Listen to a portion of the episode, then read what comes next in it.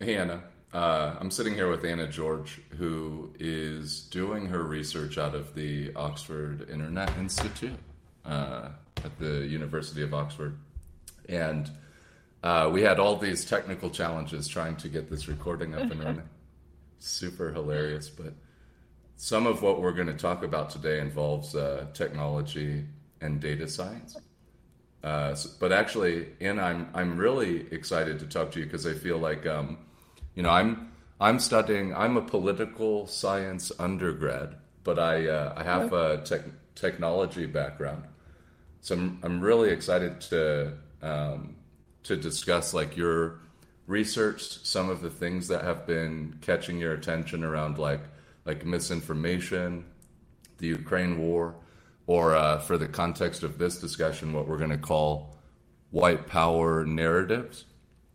Uh, so I think a, a good place to start, Anna, is maybe you could give us a little bit more context on like your pathway to academia and decided to study or research uh, you know what you're currently focused on.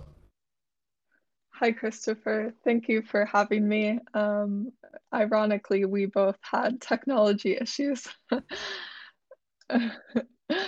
Uh, so my pathway into academia um, is a bit different. Um, although it sounds like you're a political scientist who also uses technology. Uh, so it's funny that a lot of people are now merging the two disciplines. Um, but at the time I started it, it was quite new.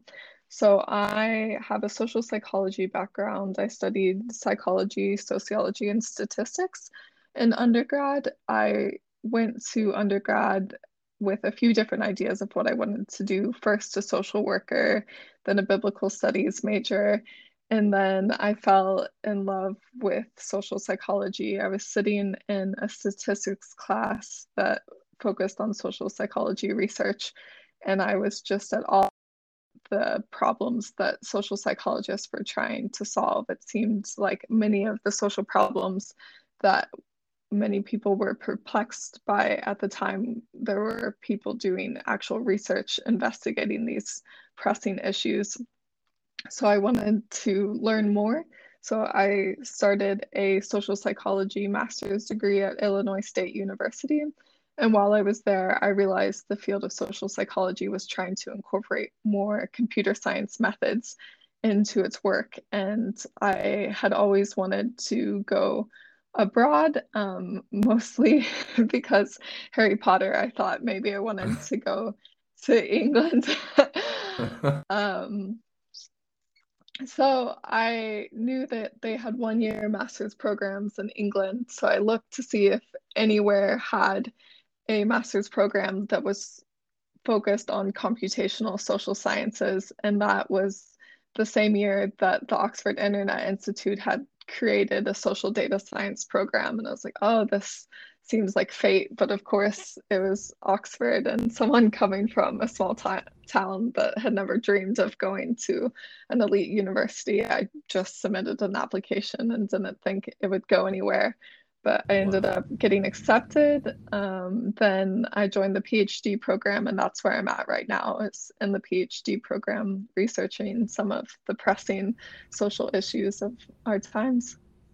That's amazing. And so, like, are you saying that early on, what you were thinking about was like how to take, how to combine maybe some of the more technical or like hard science elements to social sciences? Is that kind of like you mentioned computer science? Yeah, exactly. So I think I all because I fell in love with the field through a statistics class, I always liked the more hard science side of social sciences.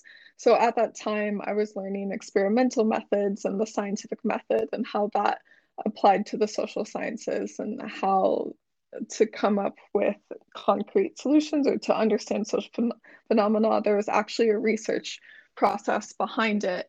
And then that developed into more technical sides, um, especially as I now study the internet, of needing to learn computer science um, to answer some of the questions that I have and that many others have. Yeah, it's so cool. I think um, the first place where I started to kind of cross the social sciences with some of the harder sciences was around like uh, the idea of digital authoritarianism. And uh, mm. I'm positive that some of the research I was looking at earlier this year came out of the Oxford Internet Institute and some other uh, uh, departments or entities around the globe.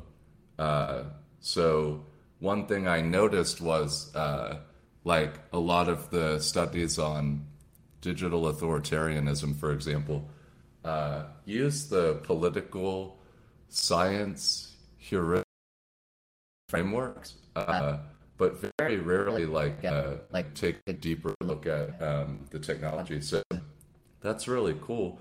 And then I guess like in terms of uh, what your research focuses on, maybe we could dig into that. I'm sure I have plenty of questions for. Very cool that you've been interested in some of these issues. Um, yeah, unfortunately, the topics that we're interested in become more and more relevant. So, uh, kind of, so my background when I first started in the field of social psychology is I studied political polarization online and I wanted to help those that didn't, didn't mean to be divisive, but found themselves becoming polarized with people who they would normally have relationships with, such as friends and families. So I started to explore why this was and looked at how political discussions have moral roots. Uh, so some of the political stances that we have, we see as a moral issue and um, can become offended if someone holds other moral values higher than we do. But uh, over the years, that's shifted to becoming um, to look at those who are deliberately trying to be divisive online. So now I say my focus is making the internet a safe space by studying those who are trying to make it an unsafe space. So to do that, I'm looking at, as I said, what makes it unsafe. Uh, my work explores online hate groups, misinformation, trolls, um, and other parts of tech platforms that put consumers at risk. Um, so we talked a little bit about, or you mentioned the white power movement, and that's something we can dig into later. So one of the hate groups that I look at are pro-white extremist, um, and then also misinformation that's been spread about COVID and the war. It's so interesting.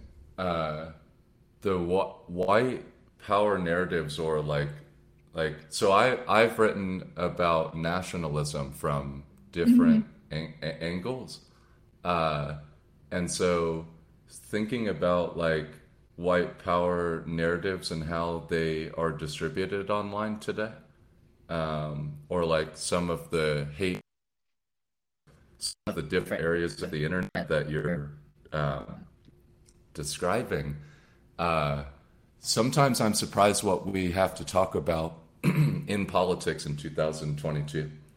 And uh,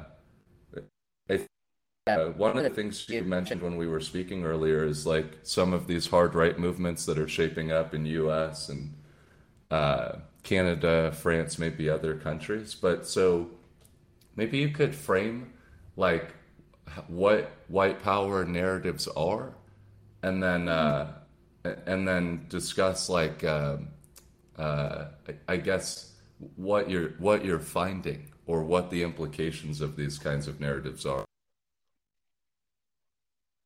Yeah, definitely. So, for anyone listening, the term white power is a term I and a few others use to group together different racist extremist groups who are pro right, pro sorry, pro white.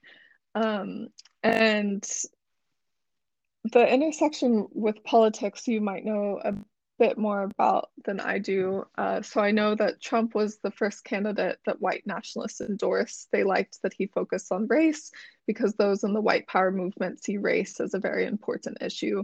But um, it's hard to please extremists. So they saw themselves as essential to getting him elected. And when he was elected, they felt like he ignored them and uh, didn't take what they uh, s- said on the issue of race far enough, um, but it was still a big moment in bringing them into the limelight, as was the Charlottesville uh, riot. Um, so I do study a bit less of the political impact and more about how they get others to join their movement and where these people exist online.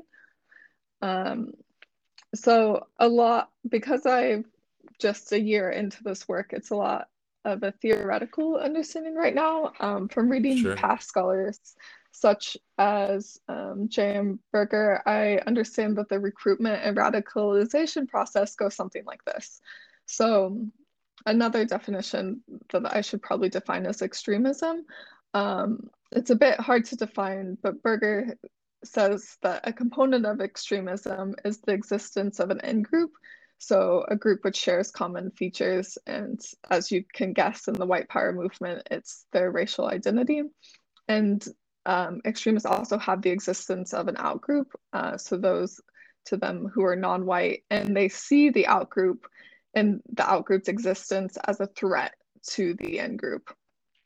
And as these extremists become radicalized, they increasingly hold negative views towards that outgroup, which eventually leads extremists to the conclusion that hostile action towards an outgroup is necessary.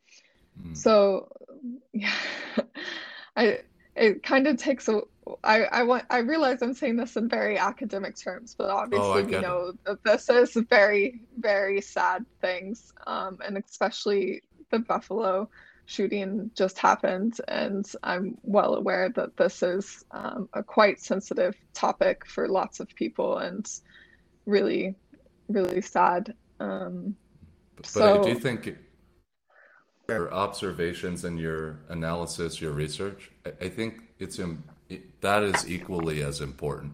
Uh, uh, especially as uh, you know, some of these movements online have been more disruptive than people could mm-hmm. have imagined, or you know, as uh, uh, people have used the internet to like achieve collective action in good ways and bad ways. Um, so, so I, I appreciate hearing your perspective on this. Um, yeah. So the those in the white power movement have been called like uh, digital innovationists because ever since the internet existed, they've unfortunately used it to spread their movement. So in 1995 or so was when the first hate site Stormfront was created, and they've always um, gone on to implement themselves and the current trends and the current platforms. Of course, some social media sites are trying to fight them off of it, but we keep finding them here online. So I I wonder how do those that are finding people online be- become part of these groups, right? Because we look at them and we see what they stand for, and it seems like any person should be able to say no i, I don't want to be part of that group. Um, but for some reason they are able to recruit people. And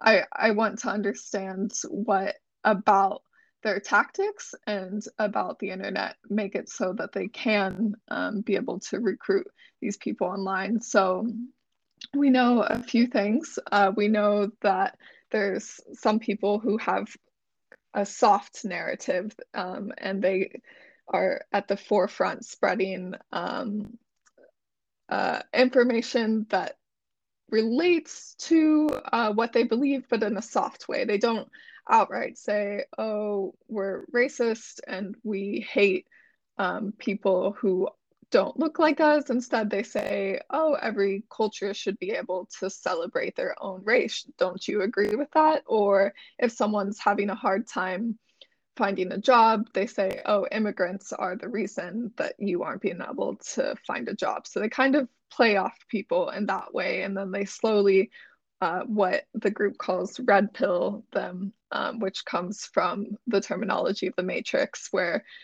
uh, Morpheus offers the main character to either take the red or the blue pill and the blue pill means you can go back to seeing life in this fake facade, or the red pill opens your eyes to the truth. So they believe they have this truth that they need to share. And the more a person spends online reading their messages, the slow slowly and slowly it becomes more and more radical and the person goes through different stages of assessing if this group is helping them solve their own internal problems and if the group is uh, doing enough to stop the outgroup. Um, and if they assess, if they're bought into this narrative and they assess that the group isn't doing enough, um, that's when we get the lone wolf attackers because then they take things into their own hands. So they're not really lone wolf. I think that's starting to become more and more known because they had this community around them. So I would argue the Buffalo shooter uh, didn't act alone. They were part of a community, and in their manifesto, they list everyone that influenced them.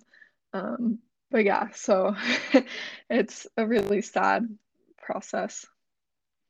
Yeah, it's it's um it's very different uh, type of organization than uh, like an Islamist group or some type of terrorist entity in the Middle East or in Africa. Uh, because you know like a terrorist organization has a hierarchical power structure. It, it probably has uh, pretty solid revenue streams uh, whether that's like stealing resources taking over resources or distributing resources on black markets.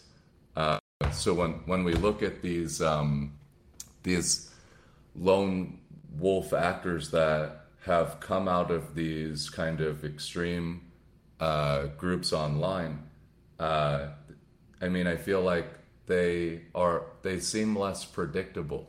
Uh, does, is your research namely focusing on like the pathway that they take to uh, like participate in these movements, or the pathway that they might take, uh, and then some kind of calculation on like a probability of violence, or like like how are you looking at uh, like the end result of white power narratives? Yeah, you tap into something really important there in that the structure of these movements might be a bit different because it, it used to be termed as a leaderless movement. Uh, there are some different leaders of different white power groups, but there's still this idea that someone can move up in the ranks or commit attacks um, on their own. So sometimes it's hard to know who to hold accountable. So I think my research lies in no, um, looking at how can we identify who is active in this that we that the people that who are active in this that would otherwise be going under the radar. So what I mean by that is there are people who we know, such as Richard Spencer, that are active in this movement and leaders and are being watched and are being taken off of mainstream social media sites. So I monitor what him and other leaders are saying and the narratives that they're putting out. So different ideas such as the Great Replacement theory or white genocide and the way that they're talking about those ideas to then um, capture those narratives in a quantitative way. And then I run my model on mainstream social media sites to see who is bringing over these leaders' ideas back onto the mainstream and are they continually doing it? Can we then say that they're activists for the movements? How do they become more and more radical? Uh, so right now it's more in the descriptive stage of understanding the presence of where these people exist online, how big is the movement, um, who is buying more into the movement. Um, I haven't thought about it, but I think we could even make the case of following those that get flagged over time to see if they are becoming more and more radical because we can see a change in language of someone when they become more of an activist of spreading um, their their ideas and narratives um, more online. Yeah, it's it's fascinating too because I think for like some of the people that may be listening, uh, these narratives distributed in tight circles or physically uh, like on paper or in the mail or you know with with uh, with phone calls or uh, you know in other groups where people might have uh, shared interests and then find that, oh, yeah, let's talk about uh, uh, white power or like uh, white nationalist styles of thinking. So it's fascinating that you can observe this now on the internet. Uh, and I guess the other thing that can be challenging about the internet is it does make information move more quickly, and uh, and it does definitely uh, help anyone that wants to reach an audience, reach a broader audience if they have some technical capabilities. But is like so outside of uh, the kind of white power narratives, and maybe we'll come back to this in a little bit. But what are you looking at in the area of misinformation? How does that kind of fit into your research as well? Yeah, uh, so just a quick comment that you're right that this unfettered access does le become problematic because one becomes radicalized the more they engage with these narratives, and since they can have theoretically 24 7 access to narratives, then it can speed up the radicalization process. Um, but yeah, so turning to misinformation, so my research bounces a bit all over the place in different venues of online harms. So I focus less on how white power spreads misinformation, and I'm more focused on how misinformation was spread on social media during some of the current phenomena that's occurring in the world, um, which happens to be COVID and the Ukraine war. Okay. And um, what are you seeing there? How are you approaching that? Yeah, so I think people have talked about misinformation related to COVID 19 a lot. So I'll briefly go over some of the background for anyone that might not be familiar and then introduce a research study that hopefully provides um, insights that hasn't been talked about or over talked about. Uh, so during COVID 19, I would study the misinformation that was being put out each week by state backed outlets or by low quality news sources, which are sources with dubious practices such as not fact checking, and they typically have an agenda that they're writing to. Um, so some of these low quality news sources were also anti vax um, or vaccine um, anti vax individuals uh, who played as if they were journalists, um, such as the site Children's Health Defense, who's owned by an anti vax leader.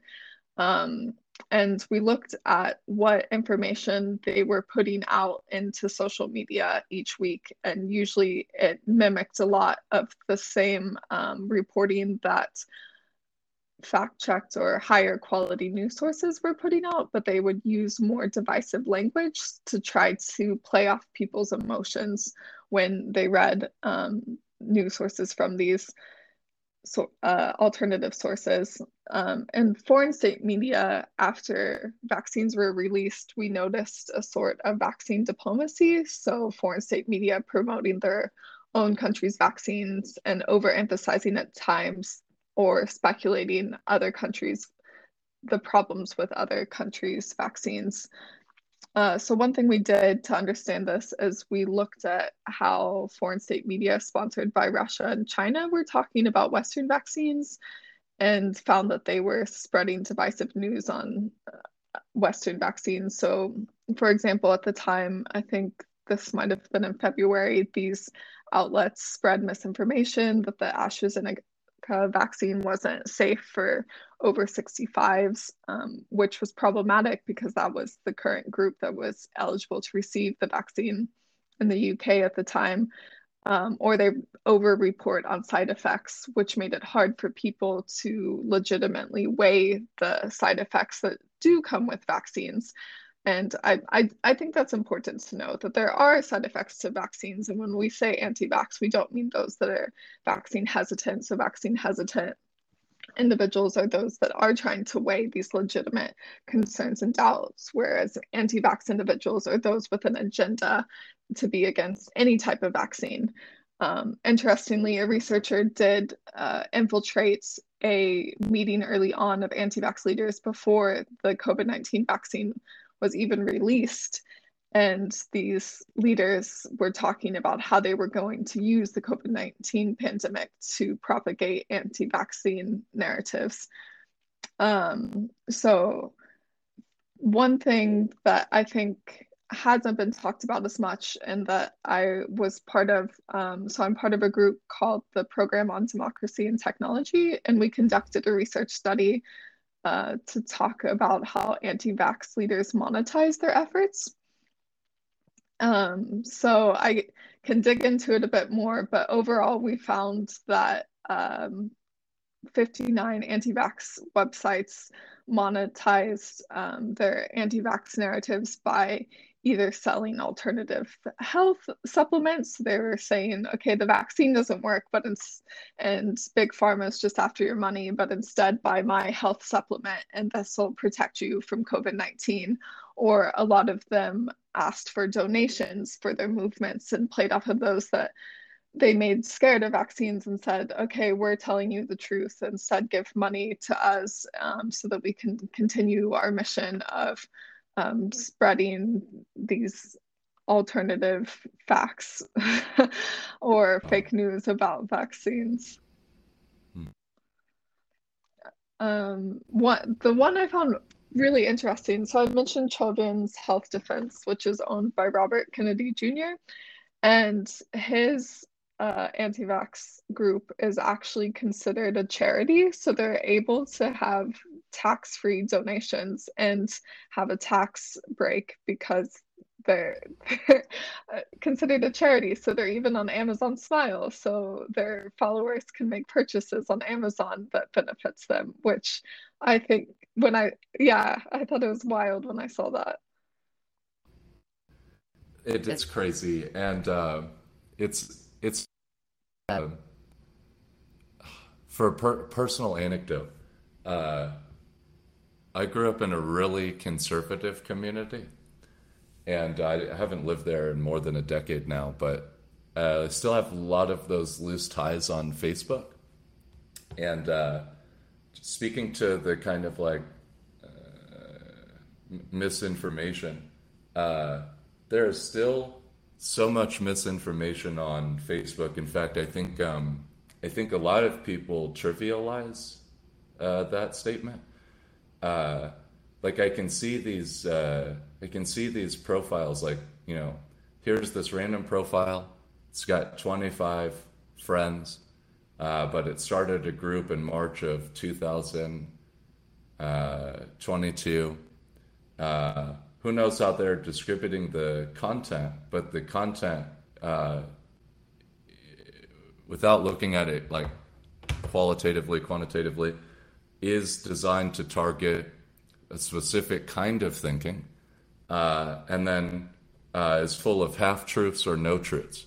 But people uh, readily comment on or share this content into uh, because for whatever reason it, it validates maybe their existing beliefs or it, it validates uh, discussions that maybe they've had privately with friends or uh, you know whatever it is. And there's this circle of people that are mostly retired military veterans uh, like mostly christian uh, maybe in their 50s and 60s and I don't I don't know if they see how hateful they're being, uh, but they uh, are really hyper focused right now on providing critiques to black athletes in the United States that have uh, expressed any type of uh, political dissent, and uh,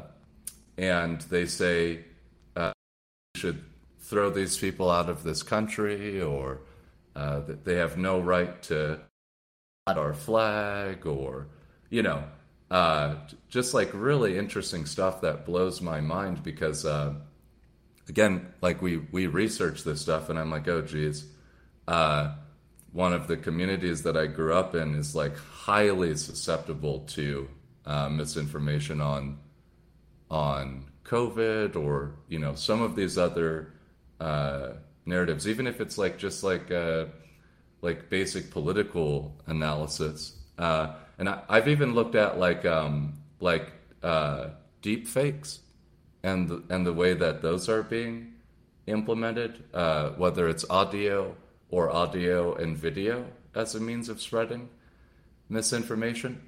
Um, so, so, it's very interesting. But what are you seeing? Um, what are you seeing around the Ukraine war and how misinformation is playing a role there? Yeah. So first to comment on your story. Um, sorry that you have to be exposed to that. One thing that I realized early on is that not everyone has the same online experience. So the problems in society get perpetuated online, and um, those that are minorities tend to experience more harassment and hate online, and that's just simply not okay. I grew up in a similar community to you, so I'm from a small town in Kansas where mis and disinformation. Yeah, we're neighbors. Uh, are you? I'm in Colorado. Colorado? Oh, yeah. very nice. Yeah. Well, at least you have mountains. Um, okay. I, I think I think people from Colorado, uh, for those listening that might not know, are bred to hate Kansas. Kansas oh yeah, and... yeah. Certainly. I... Oh, it, nothing matters until you get to Kansas City. That's how I always. Seventy. Uh, I'm three hours from I seventy, so I'm even more in oh. the places you never. I'm on Highway fifty. Um, uh, so. oh wow. Of course, I haven't been home in a long time, but uh, sure. yeah, grew grew up going to Colorado because I have relatives there, and they let me know how much better Colorado is. Yeah. But yeah, so um, and then it's interesting that you noticed the military connection. So there's someone named Dr. Catherine Belew that wrote a book called Bring the War Home and talked about how after the Vietnam War, uh, it seemed that veterans had become more nationalistic, and what that meant to them was white white nationalism, and they seemed to start trying to attack what they saw as invaders in their homeland, just as they had done um, abroad. So yeah, it's uh, yeah. I live in the UK now, uh, so sometimes it's nice uh, of course, there's racial issues here as well, but in the US in particular, it seems like everything becomes quite political quite fast. Um, so sure. the the kneeling on the football field and stuff like that, it's nice to live in a community where people uh, automatically see the problems with um, political uh, like the politicalization of that and people attacking them and saying to go home. Um, it's yeah, it's sometimes it's baffling from the outside to try to understand these people. Um, but yeah, I grew up in a similar community. Like my community still believes that Obama is a Muslim, so definitely misinformation oh, wow. has yeah. always been there. Um, yeah. But yeah, so um, to talk about the I, war a bit. Oh, sorry. Oh, I was just going to add. Um, I've had some conversations with people back home weeks ago, and I still hear like very anti-globalist. Uh, like mm-hmm. I still hear anti-Muslim uh, sentiment. You know, I'm actually mm-hmm. actually um, as we're getting a little bit older, Anna. Uh, I'm surprised at the like. I feel like if we if we use your data science skills and we tried to like create a chronology of like when certain narratives were installed in society. Kind of like like how we could see like frequency and utilization of a word for example. Uh, yeah. we could see like when the narrative emerged and the intensity of that emergence how long it exists. And so i'm listening to uh, like uh, baby boomers, uh, which my dad was actually in the silent generation. He was born in 39, but I'm listening to baby boomers and people who are older. And I'm listening to these like narratives that have been installed in their thinking. And uh, I'm I have some too, even though I'm trying to become more aware of that. But, but it actually is mind boggling to me that, like, legitimately fictional narratives are um, at the foundation of, uh, you know, a lot of people's beliefs or perceptions or like are used to analyze uh, i don't know society. And uh, it it blows my mind. Like we could maybe look at like like the 60s th- through today and maybe every decade we could see like oh this narrative is here this narrative is here and then here's the dynamic that's created. Oh and now we're actually still talking like this 40 50 60 years later. Uh, so, so it kind of blows my mind and i think like for again this is just my opinion because i'm not doing research on the level that you are but i think that these narratives uh, leave like these gaping opportunities effective distribution of misinformation. And i i don't know that the people who are i guess supposed victims of misinformation understand the sophistication of the apparatus that you know is uh,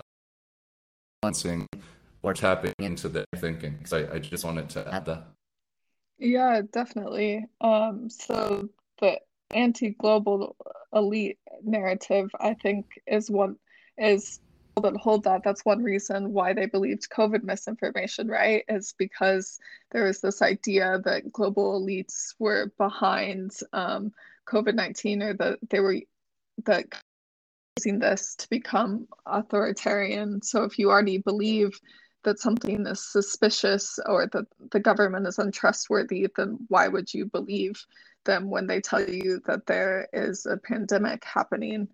Um, and then regarding narratives, it, it is really interesting how groups of generations were taught to believe different things. Um, and one thing I see in the white power movement is sometimes these narratives become recycled. So there in that movement, there's always been this idea of white victimhood and that they're the real victims in society, and they start to change the world views of those that are potentially going to become followers to see themselves as victims. Although we know that white people, myself included in that category, are some of the most privileged people in society, or are the most privileged in society. So uh, they they used to um, have this narrative that white people were um, victims because they were losing power, and the way they would talk about it was quite clearly and openly racist. And then now instead, it's being couched as just having nationalism for your own um, racial identity, and they try to cover up the racist aspects of it. It's really I'm definitely going to keep paying attention to this, but I know I interrupted you because I think we're about to transition to uh, the Ukraine war. Yeah. Uh, so the Ukraine war, um, so it's it's definitely on the global radar um, now, but I would actually say those living in Ukraine and Russia would say that the war started back in 2014. So I think that's important um, to remember as we talk about the history of mis and disinformation in, in Russia. So I don't think we defined it, but misinformation is when someone spreads misleading information without um, the intent to be deliberate or we don't know their intention, whereas disinformation is when someone is being deliberate in their spreading of misleading information. And it's often hard to tell if someone is intentionally spreading misleading information. But in the case of Russia, and especially during this war, it seems to be quite clear that they're intentionally spreading misinformation. Or, and so that would make it disinformation. It's becoming quite clear that they're intentional at their spread of misleading information. When I first started studying disinformation a few years ago, Russia was almost always the example given on how disinformation is used in war. So even before the internet, they were creating disinformation, such as making fake war documents for the other side to find to confuse them. So they weren't quite sure what was happening in Russia. there's a book that's called Nothing is True and Everything is Possible, which sums up the information reality in Russia. So, under Putin, Russian citizens have been subjected to disinformation for many years. There was actually a person, um, I, I'm so bad at name pronunciations, but Vladislav Surkov, um, uh, that was behind the current tactics of how to spread disinformation to Russian citizens. Um, so he was removed in office in 2020, and no one quite knows why, but he's worked with Putin closely for many years, manipulating the people and spreading Russian propaganda. Uh, it was actually, it's been said that his inspiration was from reality TV shows, that one day he was on the set of a reality TV show and saw how those were manipulated and there wasn't really it wasn't really reality TV because there was a manipulation to it and that inspired him to do the same with uh, the Russian people to give a propaganda um, appearance of Russia and its leaders. Um, but yeah, so Russia's disinformation tactics have been de- developed for years. Um, and when Russia started the war back in 2014, they were spreading some of the same narratives that we're seeing today, so that they're trying to protect Ukraine um, from the Nazis or that Ukraine is bombing itself. And even when the war first started, I was looking at how state backed news sources were talking about the war. Sometimes they recycled some of their old articles with disinformation that they wrote back in 2014 and were putting it back on the front pages of their websites. Um, so, another thing I looked at early on um, in March is I was looking at how Chinese and Russian state backed media, along with some other state backed media, um, what they were reporting on regarding the Ukraine war and what topics uh, were emerging. So, my colleagues and I looked at English news articles um, from these outlets and then conducted topic modeling to see what the overall themes were of the reporting that were coming out of Chinese and Russian state backed media. Yeah. This topic is topic modeling some type of like natural language processing or? Yeah um sorry i live in a bubble.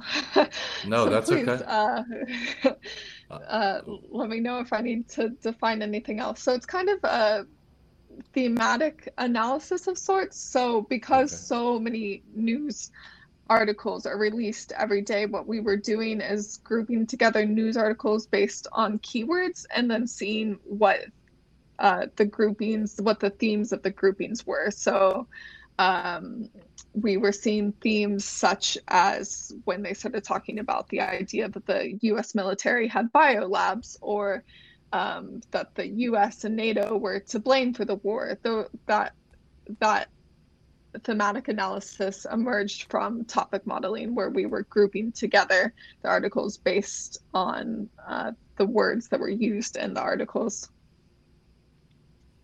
Okay. That's helpful. Uh, yeah. Um, so yeah, so early on we were looking at what these news outlets were reporting on, and as I just said, some of them were saying that the US and NATO are to blame for the war or the biolabs theory. And China um, had its own reports saying that they were neutral in the war, but we also found that they were spreading a lot of the same narratives at a high proportion as the Russian outlets were spreading. So they were also posting a lot of articles, as many as Russia in some cases, on how the US and NATO are to blame for the war.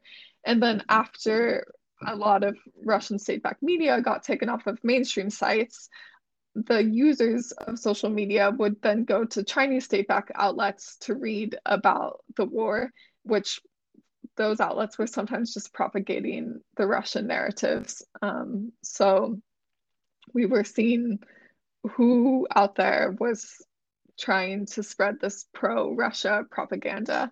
Uh, one of my friends and colleagues, Marcel, uh, also looked at how Russian and Chinese diplomats on Twitter were also spreading pro Russian propaganda to their followers it's so interesting too because I feel like for average people, it's almost impossible to like validate sources or understand the, I guess I'll call it information ecosystem and all the, you know, actors that are involved in creating these, uh, creating the myths and disinformation and so forth. Uh, so are you are you looking at like have you like in any of the groups or think tanks or any of the conversations that you're having at the uh, university? Is anybody like looking at building solutions or different methods of intervention or like what what does what do those discussions sound like? Yeah, so approach. So I'm under the belief that no single intervention will be enough, especially as these tactics develop. Um, in terms of combating misinformation, both Gordon Pennycook and Sander van der Linden are doing great work on showing um, how telling others about the tactics of misinformation helps them to be able to uh, assess for themselves if the news that they're reading is high quality or not, or to think for themselves if the news they're reading could be trying to mislead them. Um, so they they're studying how we can nudge people to start thinking about accuracy, which then helps them to um, self-monitor almost um, from uh, I'll I'll I'll I'll re-say that sentence so you don't have to cut as much. Um, so um, yeah, so Gordon Pennycook and Sander van der Linden are doing research on how people can self monitor the type of news that they're reading and to, they're doing this by either nudging people to think of accuracy or launching campaigns which show the different tactics that misinformation uses, such as trying to play off anger and using divisive words so that people can be equipped with how to themselves um, determine what might be misleading content. Um, in terms of harmful communities, uh, one misperception is that free speech allows someone to say and do anything online. And I think that's why this issue is so prominent because I think it's really important to have free speech. And I think that that's one thing that's important to others, but that doesn't mean that you're immune from the consequences. So, some countries, such as the UK, are coming up with online safety bills, which are trying to um, bring some regulation into the online world. Just as we know you can't harass someone offline you shouldn't be able to harass them online. And for some reason, that's been allowed in certain spaces. Uh, so they're trying to develop laws that would hold people accountable and also to give users some uh, more access to who can um, be allowed to comment in their online space. So we see on Twitter now there's this feature where you can block anyone that you're not following from replying to you. In the UK safety bill, they're trying to pass it so that anyone that's not a verified user or is anonymous, you can say that they're not allowed to comment on your content. And that might help reduce some of the trolling.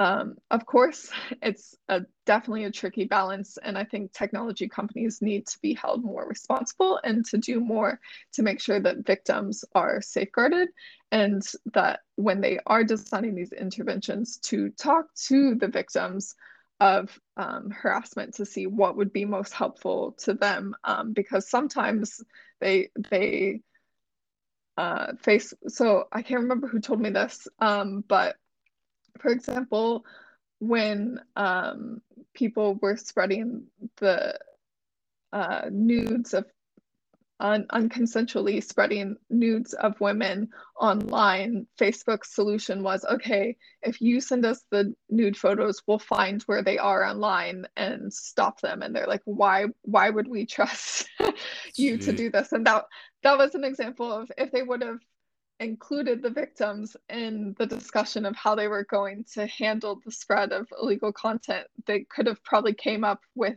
either a better solution than something that would re-victimize them, or um, they could have developed trust within the community. Uh, so I think one thing is technology companies need to start talking more to the victims of these crimes uh, to come up with solutions together.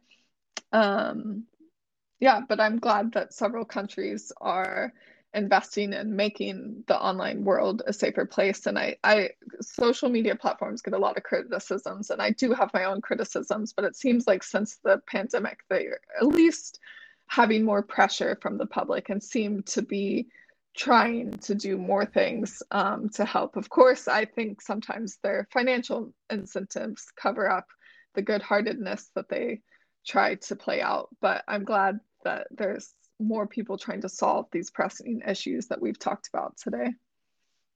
Yeah, I agree. I have a dystopic view of where technology's capabilities are going. Uh, but like one of the research proposals I put together this last semester was on artificial intelligence and its impact on the uh, the organization of private technology companies and governments. And uh, I feel like uh, people oversimplify, like they're like, well, any tech used to deal harm. Uh, but now we have these technologies that have these like uh, predictive workloads and uh, are uh, running on top of event.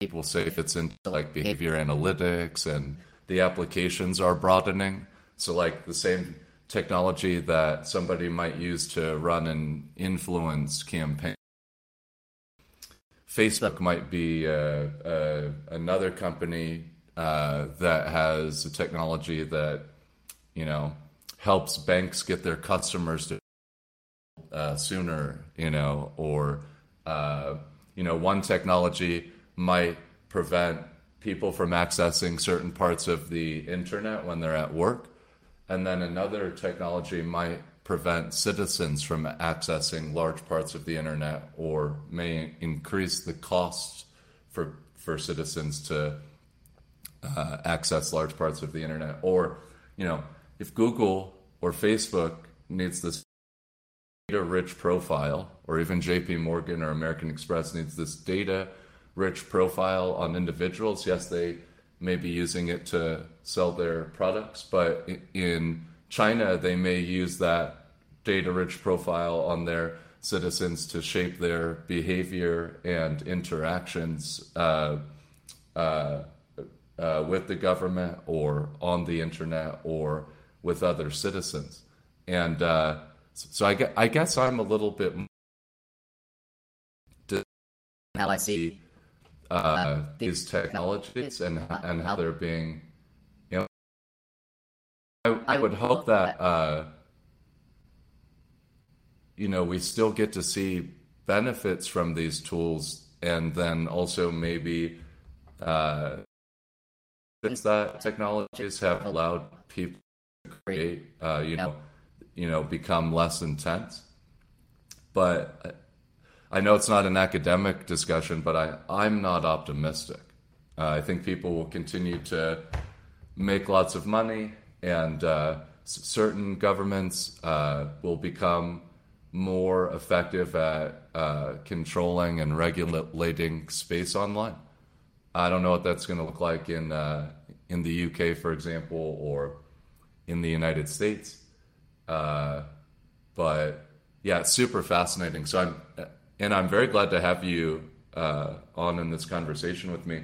I guess um, do you have like final comments? And then also maybe you could give everyone an idea of like the best place to to find you online if they want to follow your work or are interested in uh, getting more information on you. Yeah. So thanks for sharing your thoughts. Uh, i think what is an academic discussion is some of the behavioral interventions that we talk about some of them are being banned from being researched more or uh, not without a heavy consideration because they can be used to by harmful people to manipulate others. So, what responsibility do we have as researchers to make sure that our work isn't being used in um, a bad way or to manipulate?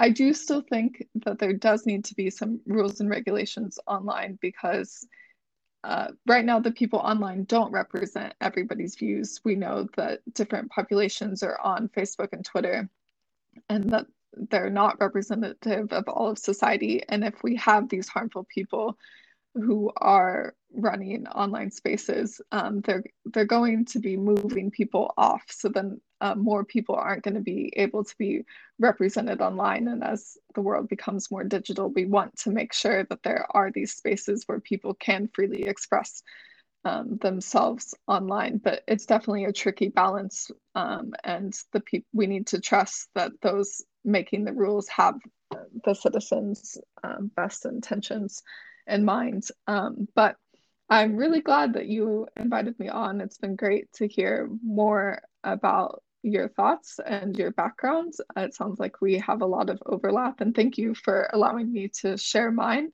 You can find me at Anna Rae George on both Instagram and Twitter. That's at A N N A R A E G O R G E, and that's on Twitter um, and Instagram. Uh, next time we talk, maybe we'll talk about your comedy. yeah, that didn't get um, brought up, but I've been trying to do comedy about my work, which is obviously quite tricky to talk about these deep subjects and um, quite emotional subjects, but I think it's important uh, to dismantle uh, the ivory towers that academia hides behind and to try to make more people aware of these pressing issues um, and what's going on. Thanks, Anna. I hope that we get to talk again. Sounds great. Thanks, Christopher.